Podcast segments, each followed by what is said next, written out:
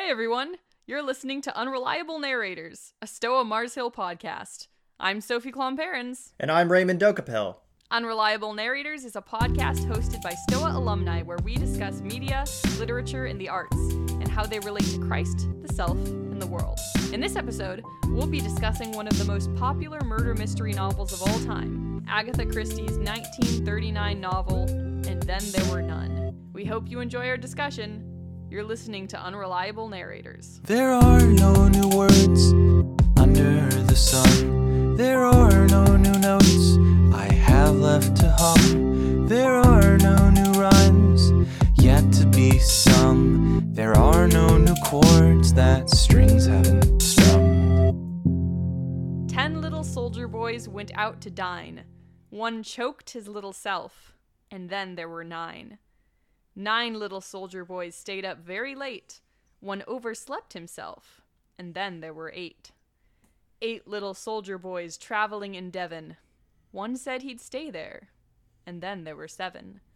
Seven little soldier boys chopping up sticks. One chopped himself in halves, and then there were six. Six little soldier boys playing with a hive. A bumblebee stung one, and then there were five. Five little soldier boys going through a door. One stubbed his toe, and then there were four. Four little soldier boys going out to sea.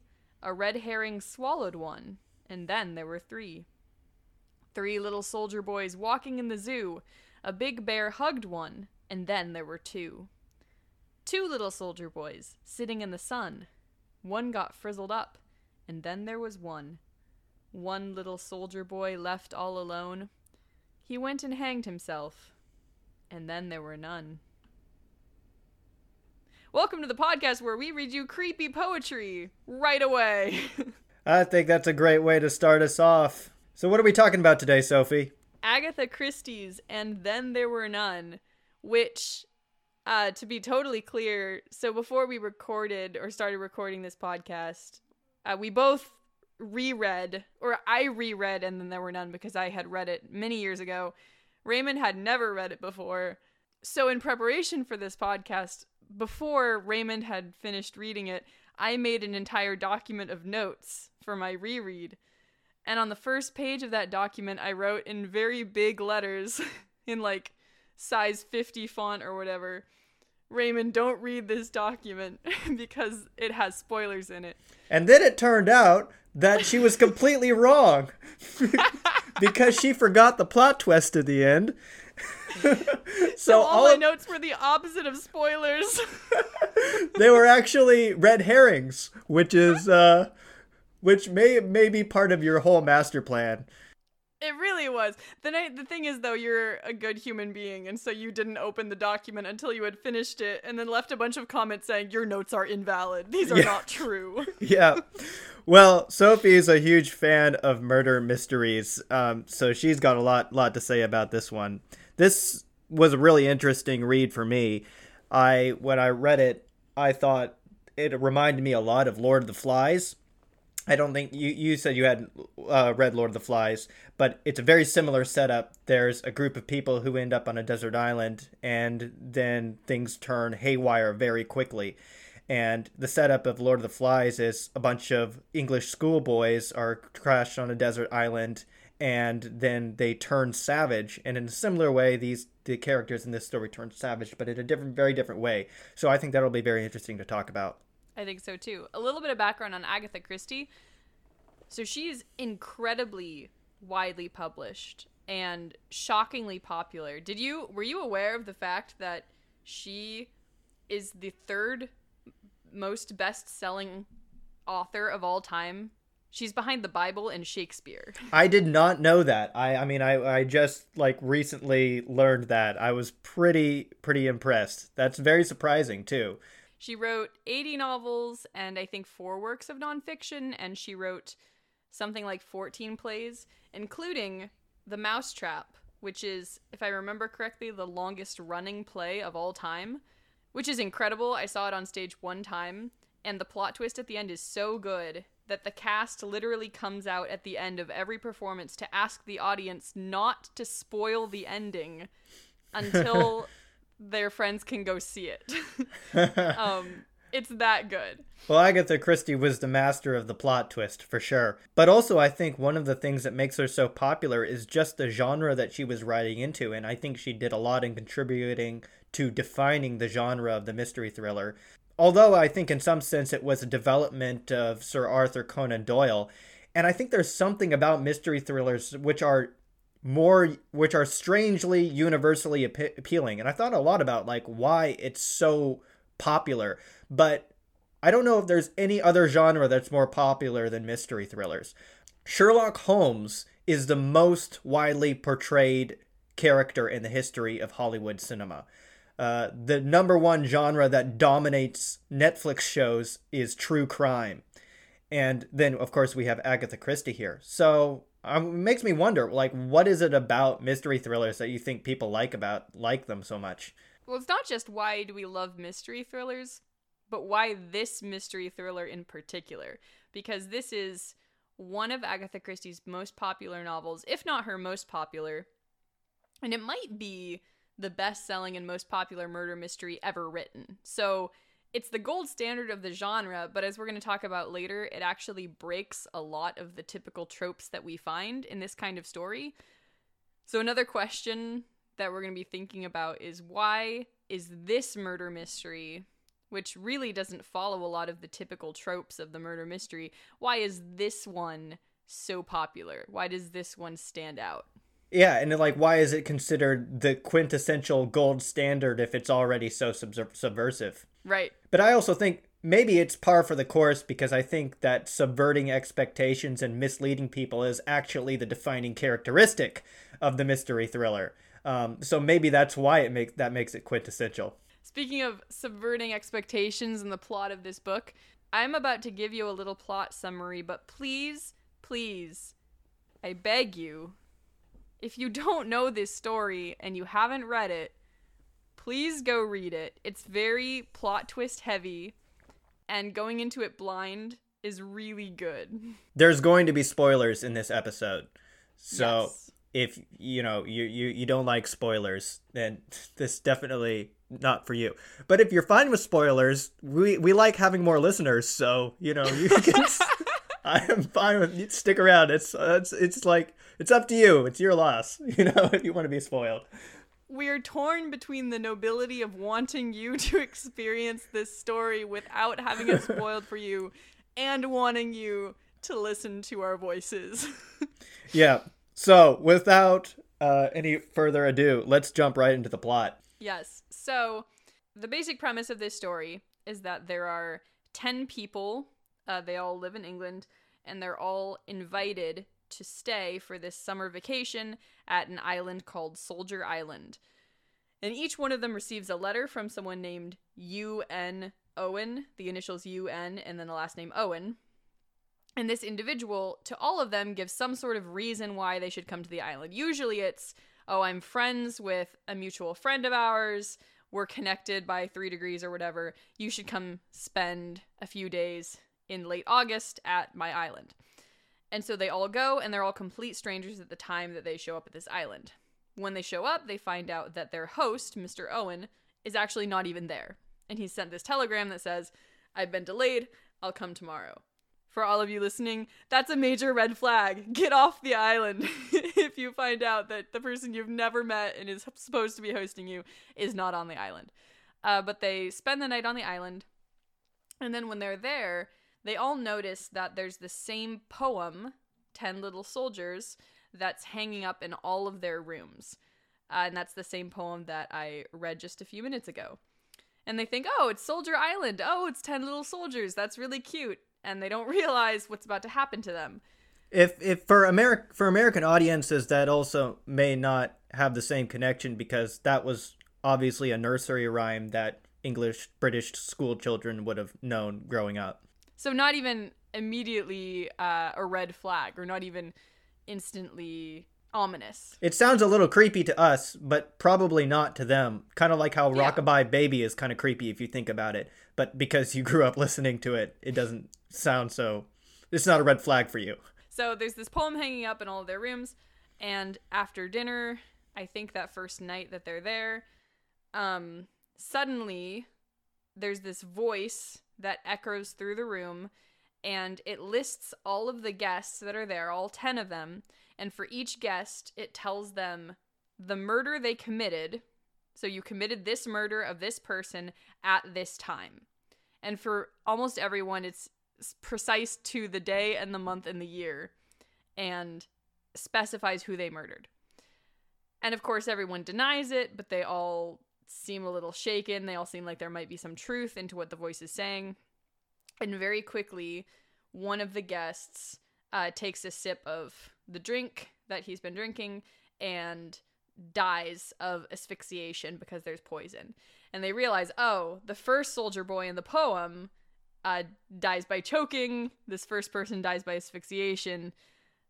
Oh no, something's going on here. Do you want to talk a little bit about some of the key characters, uh, like Vera and uh, Wargrave, and who's the other guy, uh, Lombard, that sort of thing? I mean, some of their crimes specifically.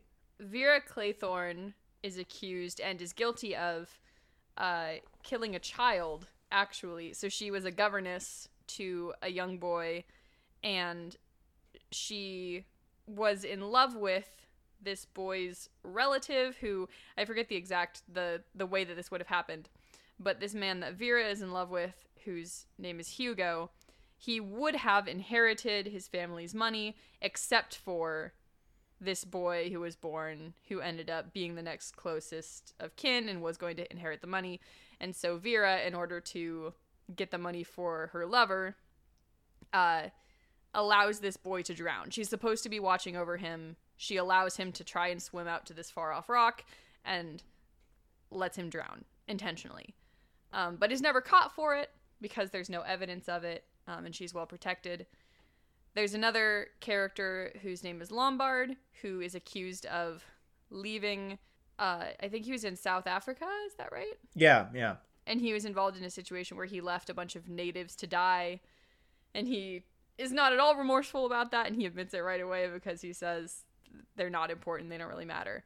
There's a justice, a judge named Justice Wargrave, who is accused of convincing a jury to hang or to sentence an innocent man um, just because he didn't like this man. Um, there's Blore, who's a detective, and um, he co- convicted a a uh, a criminal who I think was innocent. Yes. And he actually yeah. personally knows Justice Wargrave, so they're connected that way. There's a Puritan woman. What was her name? Emily Brent. Emily Brent. She was guilty of putting a huge amount of moral pressure on a governess, I think, of her house, and her, the governess was driven to suicide, part in part because of the way that she treated her um, she doesn't feel particularly guilty about that either.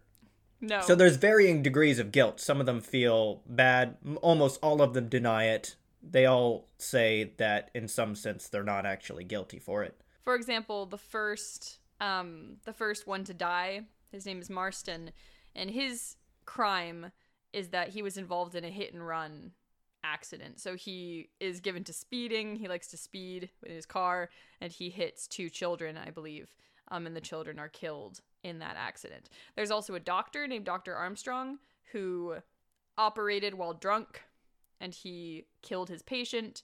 But of course, there's no evidence of that, so he was never convicted. So the, the common thread through all of these people and the crimes that they've committed is that they all killed someone due to an error, even if the error wasn't intentional, to some fault of theirs. They did something wrong, and that mm-hmm. resulted in someone's death.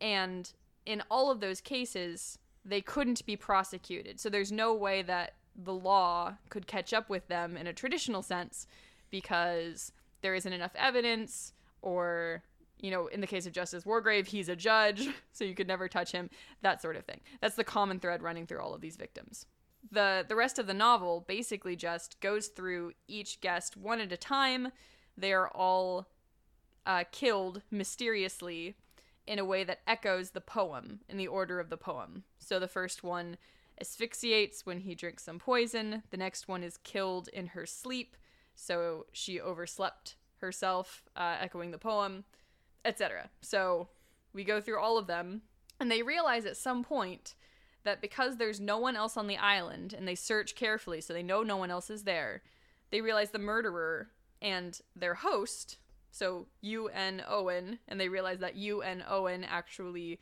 is a play on words and it means unknown.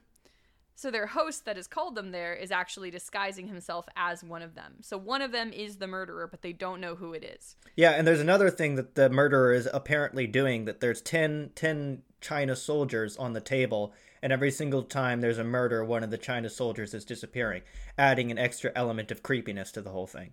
So they're basically fish in a barrel. They know what's happening. They know that they're all getting picked off one by one. And as the story progresses, we as the reader don't know who the murderer is, and we're trying to figure out which one of them is it because we know it has to be one of the 10. And we get to the very end and there are 3 left. Uh, one of them dies and we're left with two. One of the ones who's left is Vera, who's the woman who allowed a child to die. Uh, and she shoots the other one. So And then the and it's one. Lombard, the other one. We've talked Yes, about one- we've talked about Lombard. Yeah, who left the natives. And she, uh, after killing Lombard, assumes that she's safe. She knows that she's the last one on the island. And she's not the murderer either. And she's not the murderer. And she says, I've won. Like, I beat the murderer, whoever it was it, that that person died. She walks back up to the house, walks inside, goes up to her room, sees that there's a rope that has been left there for her, and she walks up to the rope and she hangs herself, just like the poem predicted. And that's actually where the story ends, and we don't get the solution until an epilogue. Uh, and the epilogue comes in the form of a letter that the actual murderer wrote and threw into the sea for someone to find. And it turns out that the murderer was Justice Wargrave, the judge, and it turns out that he is the only one, ostensibly, who didn't actually commit the crime that he was accused of. And he orchestrated the whole thing because he knew that these people were outside the reach of the law, and also because he. uh, It's a little bit of an egotistical crime. It's that he knows that he would be good at it. He knows he would be good at accomplishing a murder, and he wants to try his hand at it. And so part of the point of the conclusion is that he he writes the solution. He writes out what he did because he's confident that no one will be able to figure it out. And, he's nobody so does. Confident, yeah, nobody does. The the description of the epilogue says that the letter is found by a fishing boat or something and sent to Scotland Yard, so presumably his letter solves it. But o- he's the only one who tells the police eventually through this written note that was thrown into the sea how he did it. Um, and the, the one other relevant plot detail is that the reason he goes through with this whole crime uh, is that he is already dying of some sort of illness. So he is disguised as one of the guests, meaning he is Wargrave. Uh, he's one of the guests, and he fakes his death wherever he dies or is supposed to die in the lineup. I think he's the fifth one to die. Yeah. So he fakes his death, and then for the rest of the story, is moving around unseen on the island, bringing about everyone else's deaths. And then after Vera kills herself at the very end, he goes and he also recreates the death that was supposed to happen halfway through. And then it's a nice, neat little murder. The police show up, everyone's dead on the island. Uh, nobody knows who did it, and nobody solves the crime. Right. So that's the more or less the basic plot of the novel. Yeah, and I think that that's a good segue into talking about the subversiveness of the way that this mystery novel moves. Um, one of the things that I observed about this is, first of all, almost all of the victims are completely inadequate in coming to solving the mystery, particularly the person that we would expect to be the voice of reason, that is the detective. Mystery th- thrillers are always hinged on the detective as being the, well, the being the reliable narrator, the person who's going to figure out the crime. Uh, well, Blore dies, the detective dies, and also, secondly, he he's not really that good at, at, at solving the crime. He comes up with some co- sort of generic detective observations, Yep. sort of the things that a detective or uh, an average policeman might observe, but none of them actually end up leading them anywhere. Well, also one one thing that's frustrating about reading the book is that the minute before anyone has even died, the minute you read the poem, you as the reader know where this is going. You know exactly what's going to happen. And then, of course, you're still engrossed in watching it happen. What's interesting is how that plays out. But the whole time you're telling these characters, why in the world aren't you making the connection? Right. This poem is giving you the blueprints for how, how the murders are happening. And they, they realize that at some point, but they don't use that to help them solve the mystery. Exactly. It takes them way too long for them to figure out that there's a correlation. First of all, they just mention it like, oh, that's kind of cute. How ironic. And then it keeps on going, and they're like, oh, maybe there's actually something to this. And it's Vera, actually. Vera is the first one who actually identifies the correlation in a kind of fit of frenzy, saying, oh my gosh, you know, but she doesn't actually address it in a rational way. She addresses it emotionally in this kind of in a, in a fit that she's having, but she doesn't actually say, "Hey, look, there's a correlation. There's a way for us to solve the mystery," which I think is really interesting because there's two things where the murderer is obviously trying to give himself away, at least not intentionally. He wants to be clever and artistic. So he's got these 10 little soldier soldiers and then he's got the poem. And both of those if that is just like evidence that you're just putting out in the open, you're leaving your fingerprints right out there. And the detective is going after all of these other like you know rabbit trails on on finding clues. Vera's the only one who points out that there's a correlation, but she doesn't actually apply that to solving the problem. Like doesn't bring the rationality into it. I mean, think about it. If the murderer is following this poem, you could actually look at it as a map and like predict the time and place and location and manner of the next murder. And that could help you figure out who it is. And also, if there's little soldiers that the murderer is coming and he's and he's breaking them, you could check for fragments of the soldiers, and there actually was evidence of that, of broken soldiers. You could look at that and check that for fingerprints. Um, you also know that every single time there's a murderer, the murderer every single time there's a murder, the murderer is going to be in the kitchen at some point to dispose of the soldiers.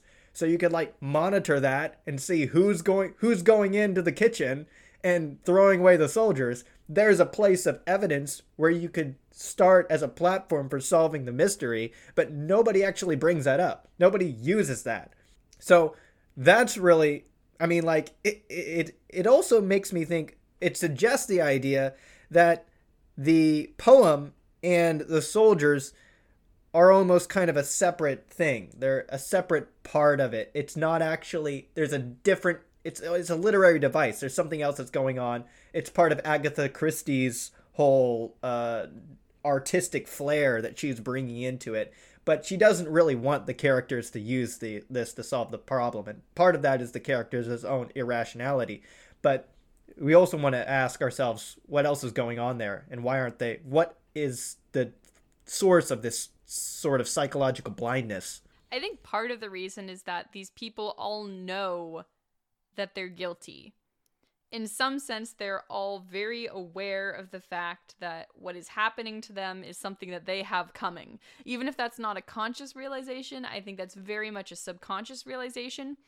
And the one person who is the most clear about that, I think, is General MacArthur, who I don't think we've mentioned so far, but he his crime is that he discovered at one point that his wife was having an affair and he was so angry that she was having this affair and the affair she was having was with one of his subordinates in the army and so he sends this subordinate out to die in very much a a David and Uriah sort of situation.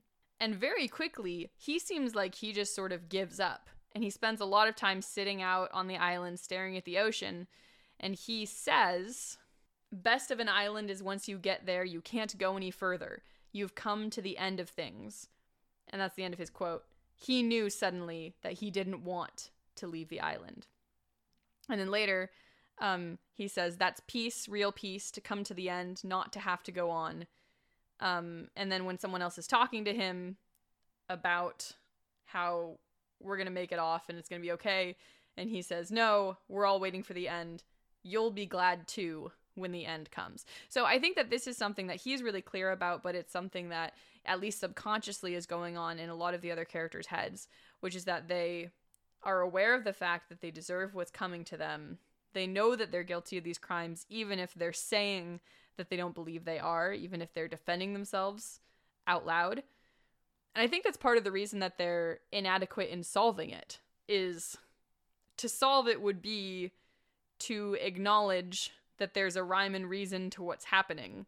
Uh, you find out later that Wargrave was Oh. intentionally killing people in order of their guilt. And that's another thing that would help them uh, to, to discuss openly the crimes that they did commit and confess those crimes is a clue to solving the mystery because clearly that's part of the motivation for the murderer to kill them but they don't do it and because they're not willing to face their own pasts i think that that's part of what they're repressing that's part of what they're intentionally ignoring and that's part of what makes it impossible for them to look at the actual clues that would help them solve the mystery I never thought of that before, actually.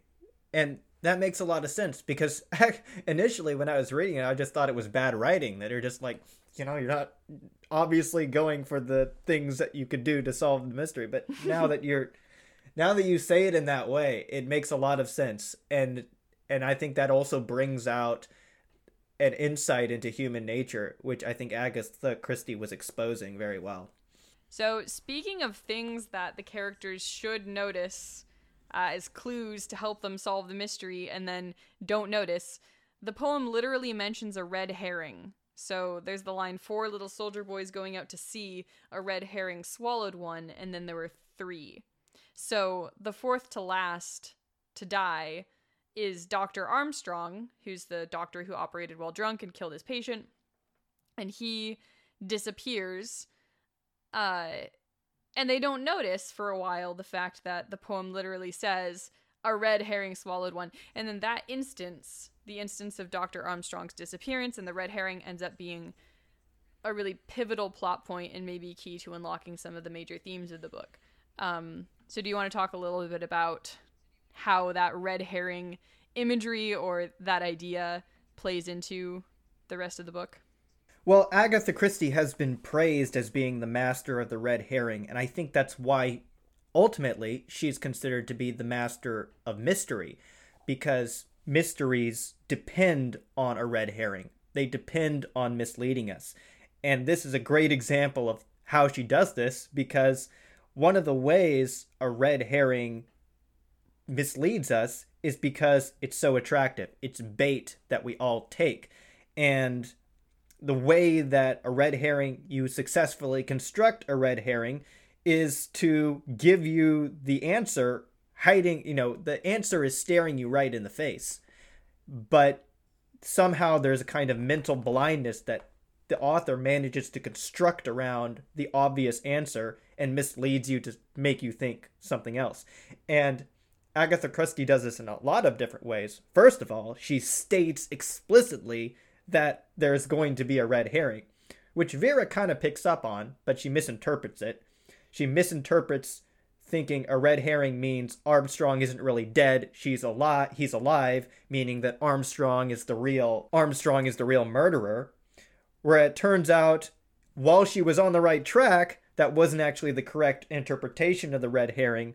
Justice Wargrave also employed the red herring, but she he did it in a much different way because he used the poem the red herring to actually deliberately mislead people so that they would interpret the red herring in a certain way. I'm taking a really long long time to explain it because it's kind of complicated because there's so many twists and turns here.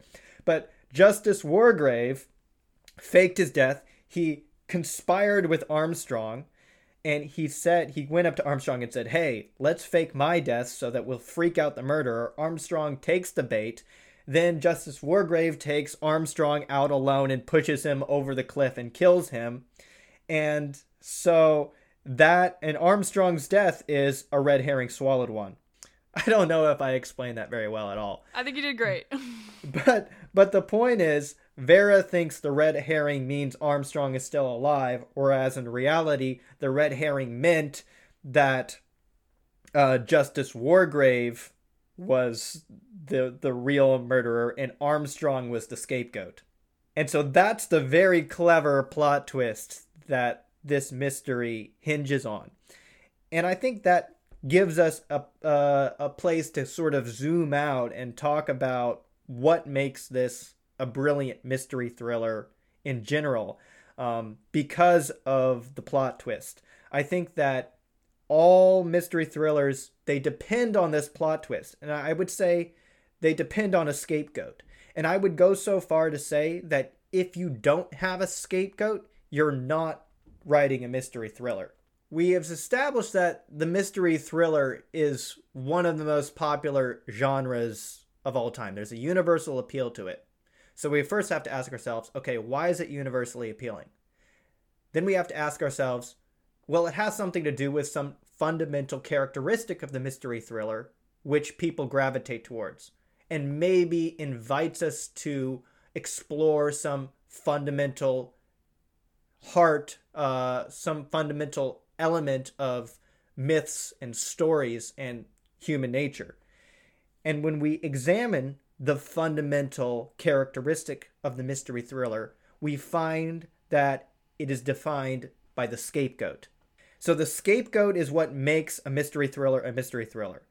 You have to mislead someone based on rational evidence that someone is guilty who is not really guilty. And then that person usually gets killed. The scapegoat gets killed, and then there's the plot twist, and the information is recontextualized in a new light. What we see is you can look at the, the whole story from the beginning, and given the provided information, the person whom you have originally deemed was guilty has to be guilty. By all the dictates of logic, Armstrong had to be guilty because Justice Wargrave died. He was the only person left. He had to be guilty. Um, logically, but it turns out there's an alternative explanation.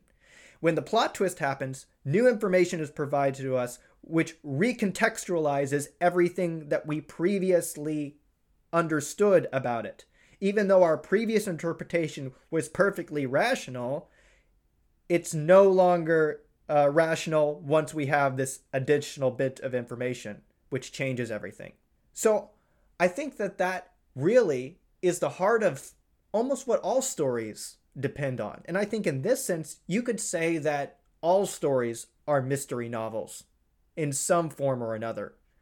I might say, you know, you know, you look at Harry Potter and you know, in my opinion, I think Harry Potter is basically just mystery thrillers with extra special effects.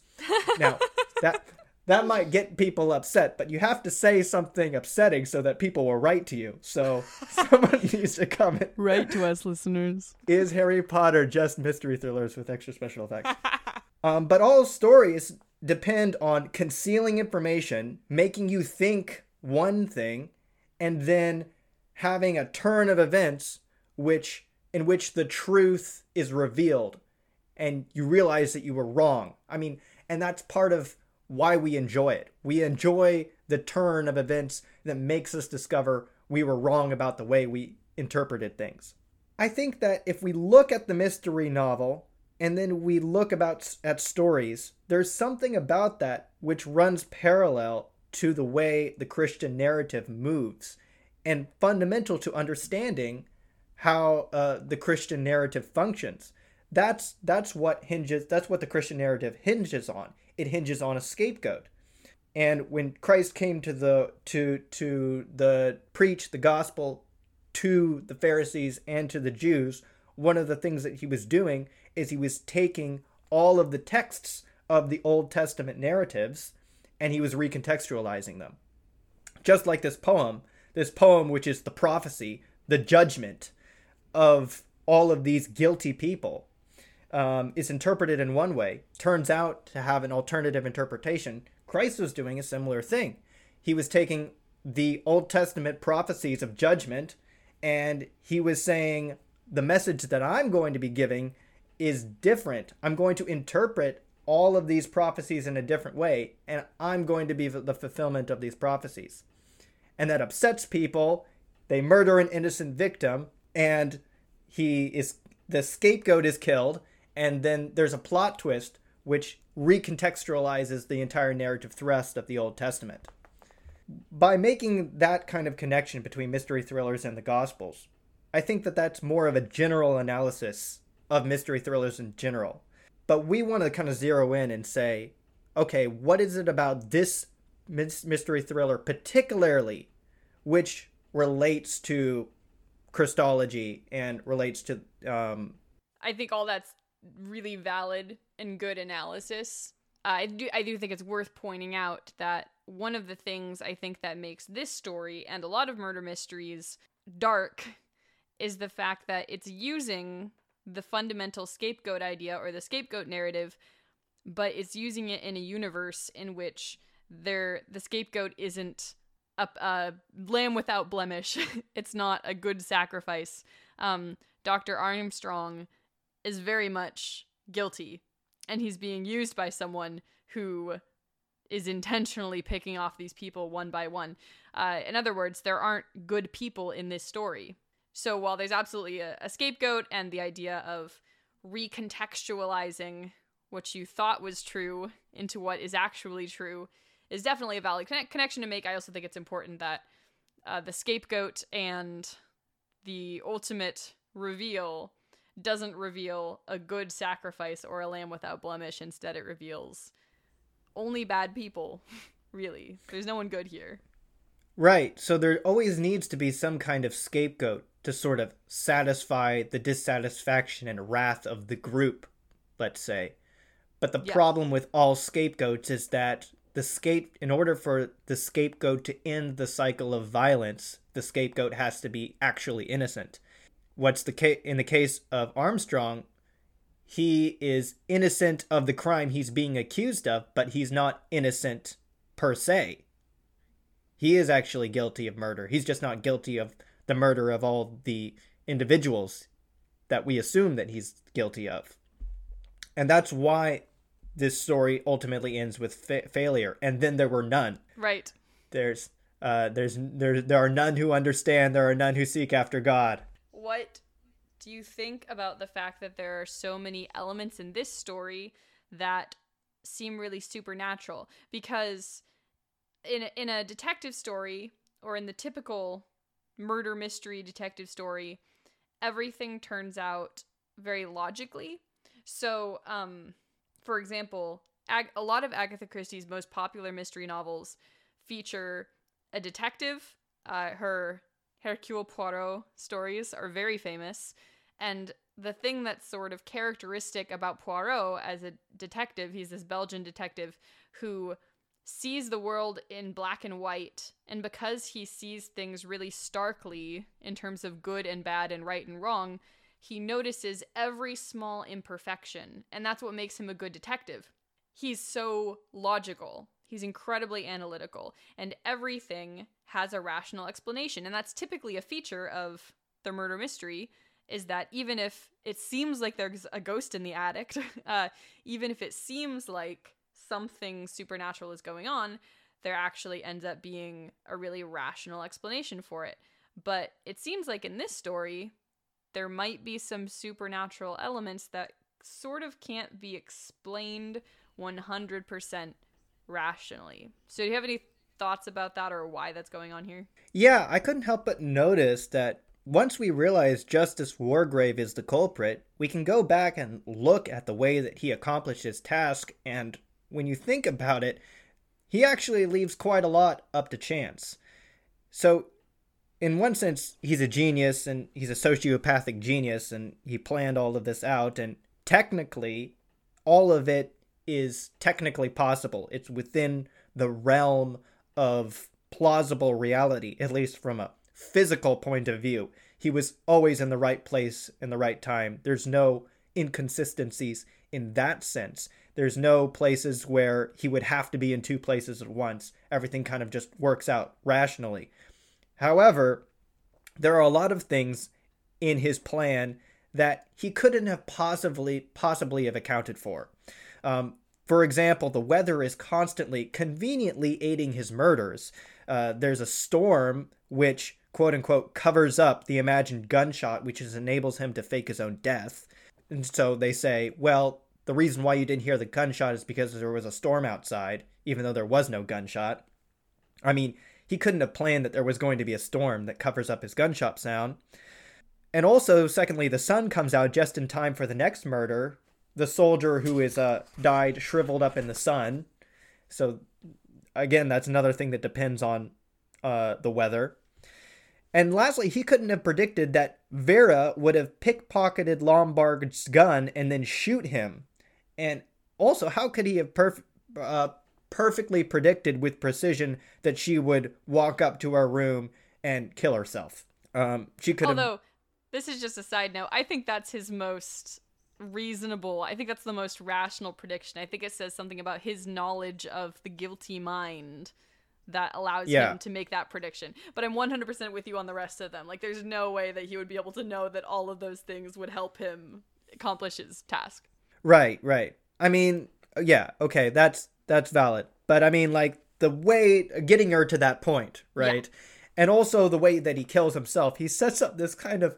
I almost chuckled to myself how elaborate his suicide mechanism was. He like tied up the gun to like a rubber band so that when it uh when it triggered the rubber the gun would fly away from him Yep. which you know it's a pretty elaborate little machine that you've got set up there and uh, you can't guarantee especially after you're dead that not that everything is going to go right Well, also as a Um, little as a little side comment just about like the psychology of his character. There's no reason for him to do that except that he wants everyone who comes to the island afterward to see the story that he created.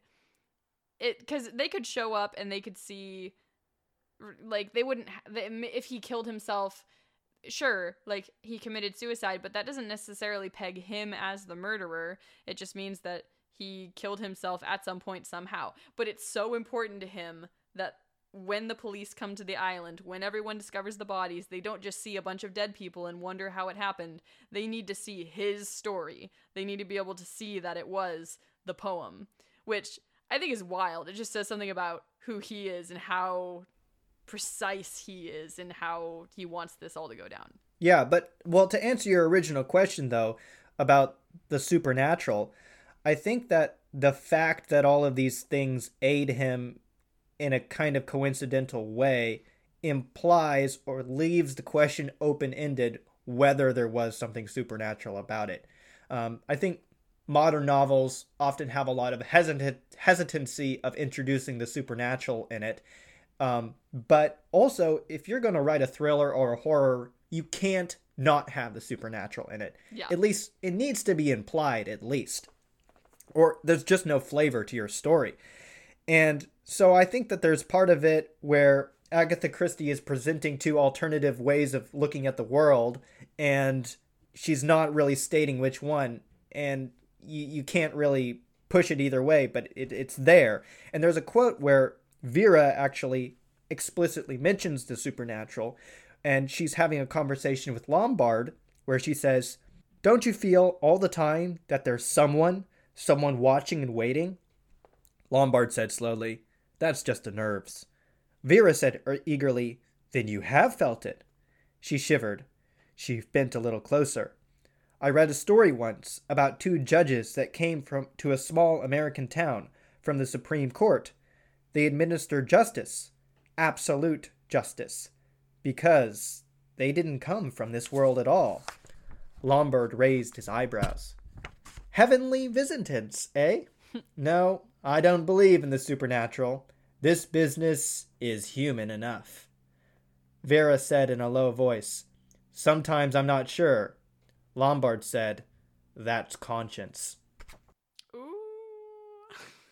There seems to be a double way of interpreting that. When Vera says there's someone watching and waiting, you could look at it from the purely crime solving uh, perspective and saying, of course, the person watching and uh, waiting is Justice Wargrave.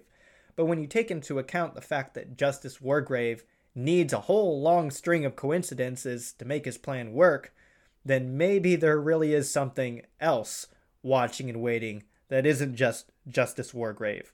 And maybe the theory that there is something supernatural coming o- along, going on here, is correct. So Sophie, you kind of compiled all of the different places where judgment is mentioned here. Does that kind of tie into tie into that? Yes, I think so. Um, really early on, there's this man on the train who never appears again, but he's described as a prophet sort of character. He's this old sailor, and he tells I forget which character it is, but he tells one of the characters on the way to the island, "Watch and pray, watch and pray. The day of judgment is at hand." And that was the first point where I started going through and collecting every single quote where they mention judgment, and it's a lot. Uh, there's character's eyes are described as showing judgment. Um, the character who's the Puritan woman, she reads the Bible in her room before any of the murders have happened, and the verse that she reads is the heathen are sunk down in the pit that they made, and the net which they hid is their own foot taken. The Lord is known by the judgment which he executeth. The wicked is snared in the work of his own hands. Which obviously is the perfect setup for the rest of the book because that's what happens to them. Their sin finds them out, which is something specifically that the Puritan woman says later, Emily Brent. She says, Your sin will find you out. Also, after the voice initially reads off the list of crimes, says, You are accused of this, you are accused of this, every single person has committed a murder. The housekeeper, one of the housekeepers, faints and when they revive her, she says, It was the voice, that awful voice, like a judgment. That's definitely a through line that, especially at the beginning of the story, is being set up that all these people are coming to this island to be judged for these crimes that they did commit, except for Justice Wargrave, who's coming here to judge, not to be judged. And yet he's coming here to commit a crime of his own. Which I think brings us to the fact that Justice Wargrave is the the persona of the law in this story and yet he isn't sympathetic. He isn't even a good person. He's the murderer, which it's shocking to me how different that is from the standard murder mystery because in your standard murder mystery, even in your standard Agatha Christie mystery, there's a detective who is a sympathetic character who's a a good person, or at least who has a very strong sense of right and wrong, like with Hercule Poirot. And that detective represents the law. And the, the phrasing that you might hear is that this detective is here to bring this criminal to justice. So even though something bad has happened, even though something in the world isn't quite right, this detective, this man of the law, is here to set it right. And this book isn't Right. like that at all. The man of the law is here to kill people, even though those people committed murders of their own. So, like I said earlier, there are no good people in this story. This story doesn't have any good guys, and I think that's part of the reason why there's no one left at the end of the story. That's the judgment upon all of them. Right, and this is exactly why this story made me think of Lord of the Flies, because in some sense, I might even argue that it's the antithesis of Lord of the Flies. Because the message of The Lord of the Flies is fundamentally without the law, there is only savagery. The boys, the English schoolboys who are marooned on this island in Lord of the Flies, keep on trying to appeal to the rules, appeal to the law. And in that instance, the law is good. It's the semblance of sanity which they keep on clinging to. And once the law is stripped away, then what's underneath is just nothingness. There's no real human civility. And that's how the story turns from civility into a nightmare. That's the message of Lord of the Flies. This is the exact opposite of that. It's the same setup, but it's the exact opposite because throughout the entire story, at least for the majority of the story, the law is the cause of the savagery. And the law is there. Justice Wargrave is the one who is killing people. The literally a person named Justice. So, in unlike the Lord of the Flies, in Agatha Christie's version, the law offers you no comfort or protection, and it offers you no protection from sin. And one of the things that all of these characters are so frightened by is the fact that they committed these crimes um, within the law, and yet they're the law they're still being hunted down. Well, it reminds me too of Beowulf because in Beowulf, part of the point of the story is that Grendel, who, if you're familiar with the story of Beowulf, Grendel is this monster who shows up uh, every single night to raid and to terrorize the mead hall of King Hrothgar. And King Hrothgar has to send across the sea for this Dane named Beowulf, who is known to be very strong and a good warrior, and Beowulf is going to come and fight Grendel. And one common and I think accurate interpretation of Beowulf is that Grendel is a representation of a blood feud. So the idea is that the culture at that time that Beowulf was written was very much a culture in which one someone from one nation or one small settlement would go and murder someone from some other settlement or some other family. And then in order to retaliate, in order to get revenge, someone from the other settlement would come and murder someone. And then they would have to be in a constant battle in order to resolve the fact that there was a crime committed. But that crime just leads to another crime, just leads to another crime, and eventually no one knows what the crime is that they're trying to bring justice for because there's just blood. It's a blood feud. And Grendel is supposed to be the symbolic representation of the blood feud.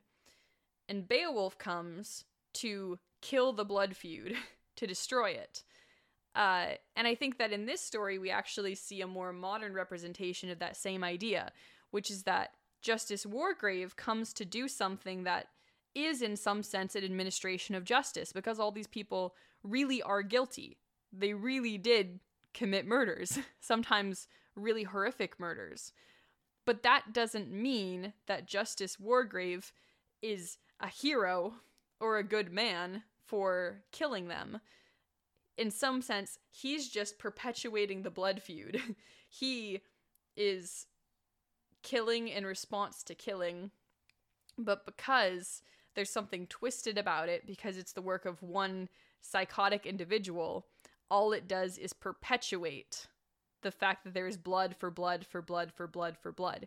And I think the story doesn't have a Beowulf in it. It doesn't have someone who comes and resolves the blood feud and kills Grendel, kills the monster.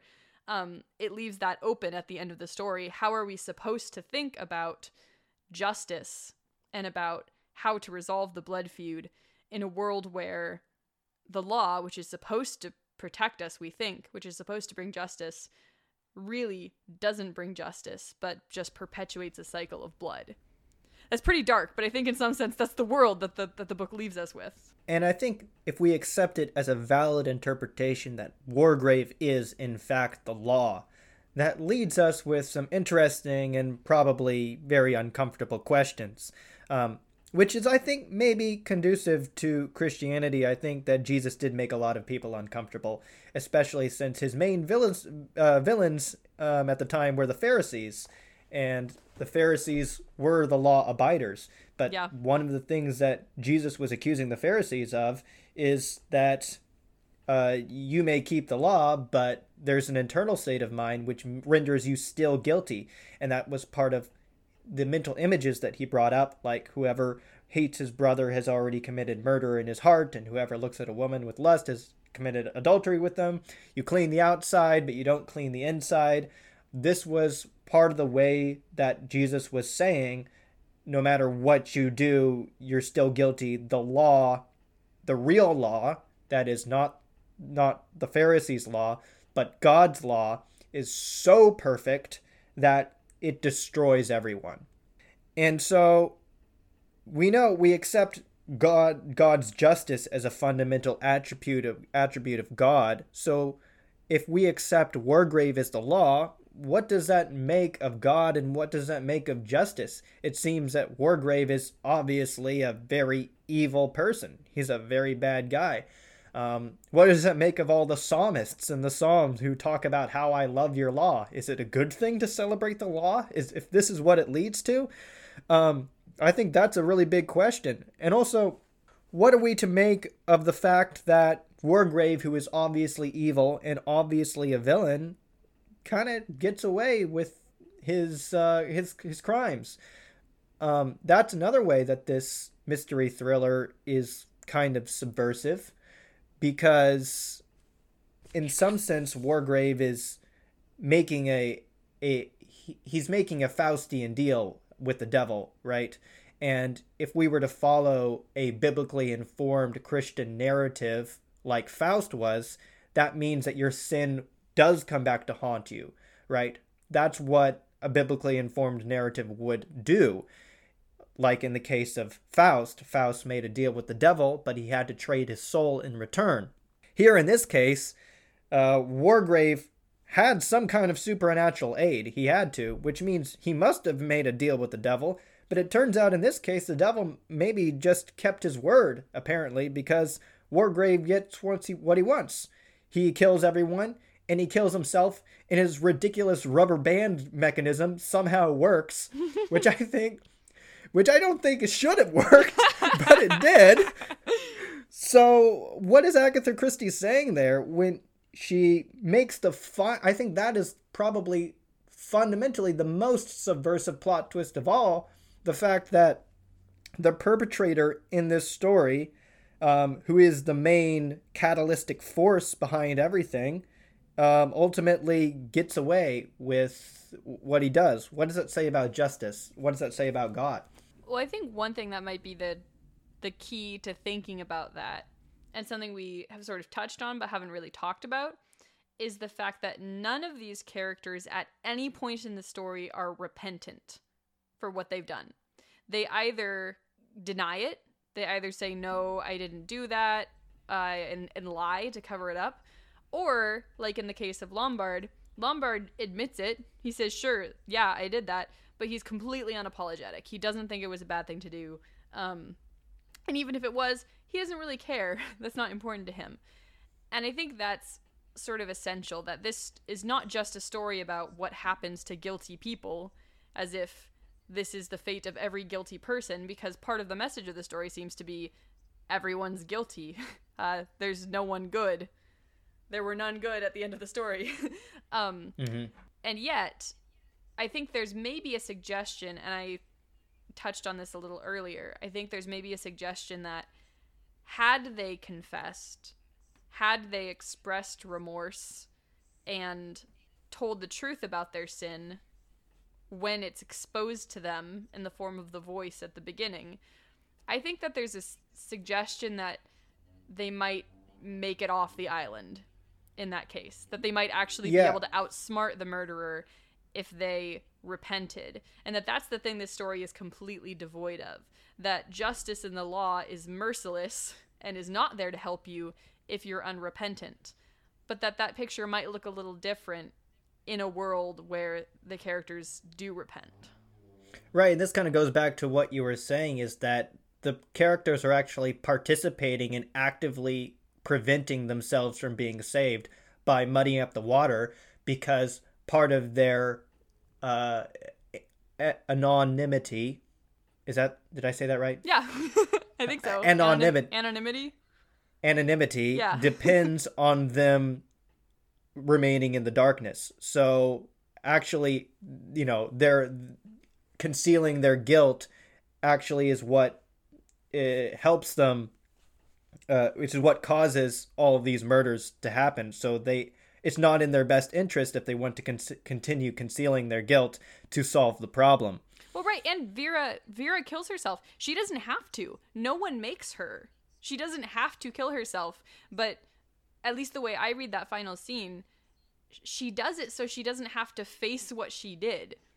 That her alternative would be to return to the world and open herself up to the fact that this is a thing she did because one running through line throughout the entire book is that she doesn't want to think about it. She keeps telling herself, "Don't remember, don't remember Hugo, don't remember what happened." And she's plagued by these flashbacks because she doesn't want to remember.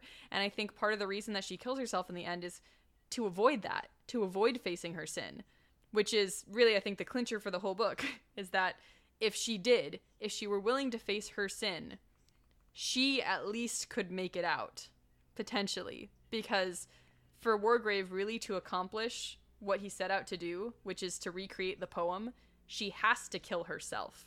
He can't kill her. And so not killing herself would be thwarting him. But she doesn't because she doesn't want to remember, she doesn't want to face her sin. I think we it'd be great if we could open this up to our listeners. But it seems that you know there's is there kind of an underlying cynicism which this story is predicated on because Justice Wargrave is you know taking a risk and he is acting on the assumption that nobody is going to admit their faults. And if this were a story where good ultimately triumphed over evil, he would have been thwarted by that. Someone would have admitted that they were that they were guilty and by doing that would have thwarted his plan. But he assumes that they won't and they don't. So what does that really ultimately say about human nature? What is Agatha Christie saying about human nature? Um, what is this story saying about justice? Is it saying that there's really no such thing as justice, or is it possible that this story is saying something positive about justice?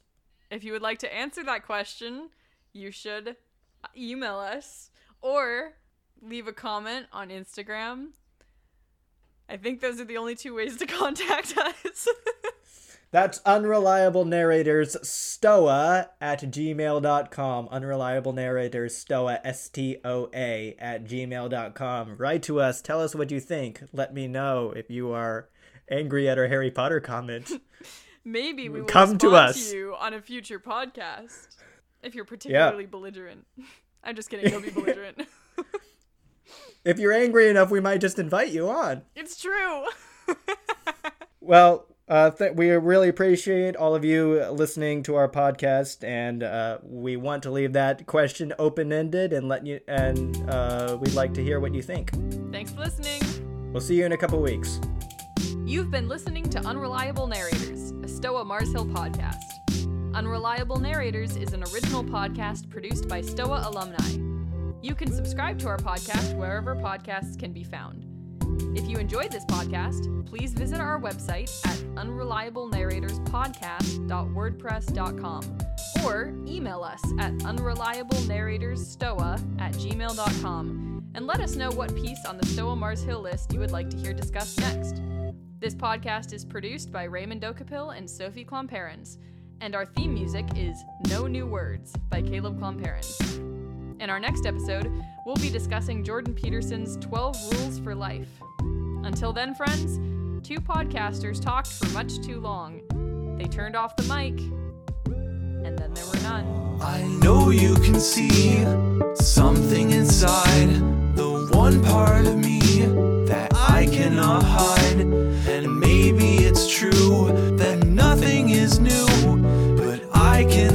so much more in you.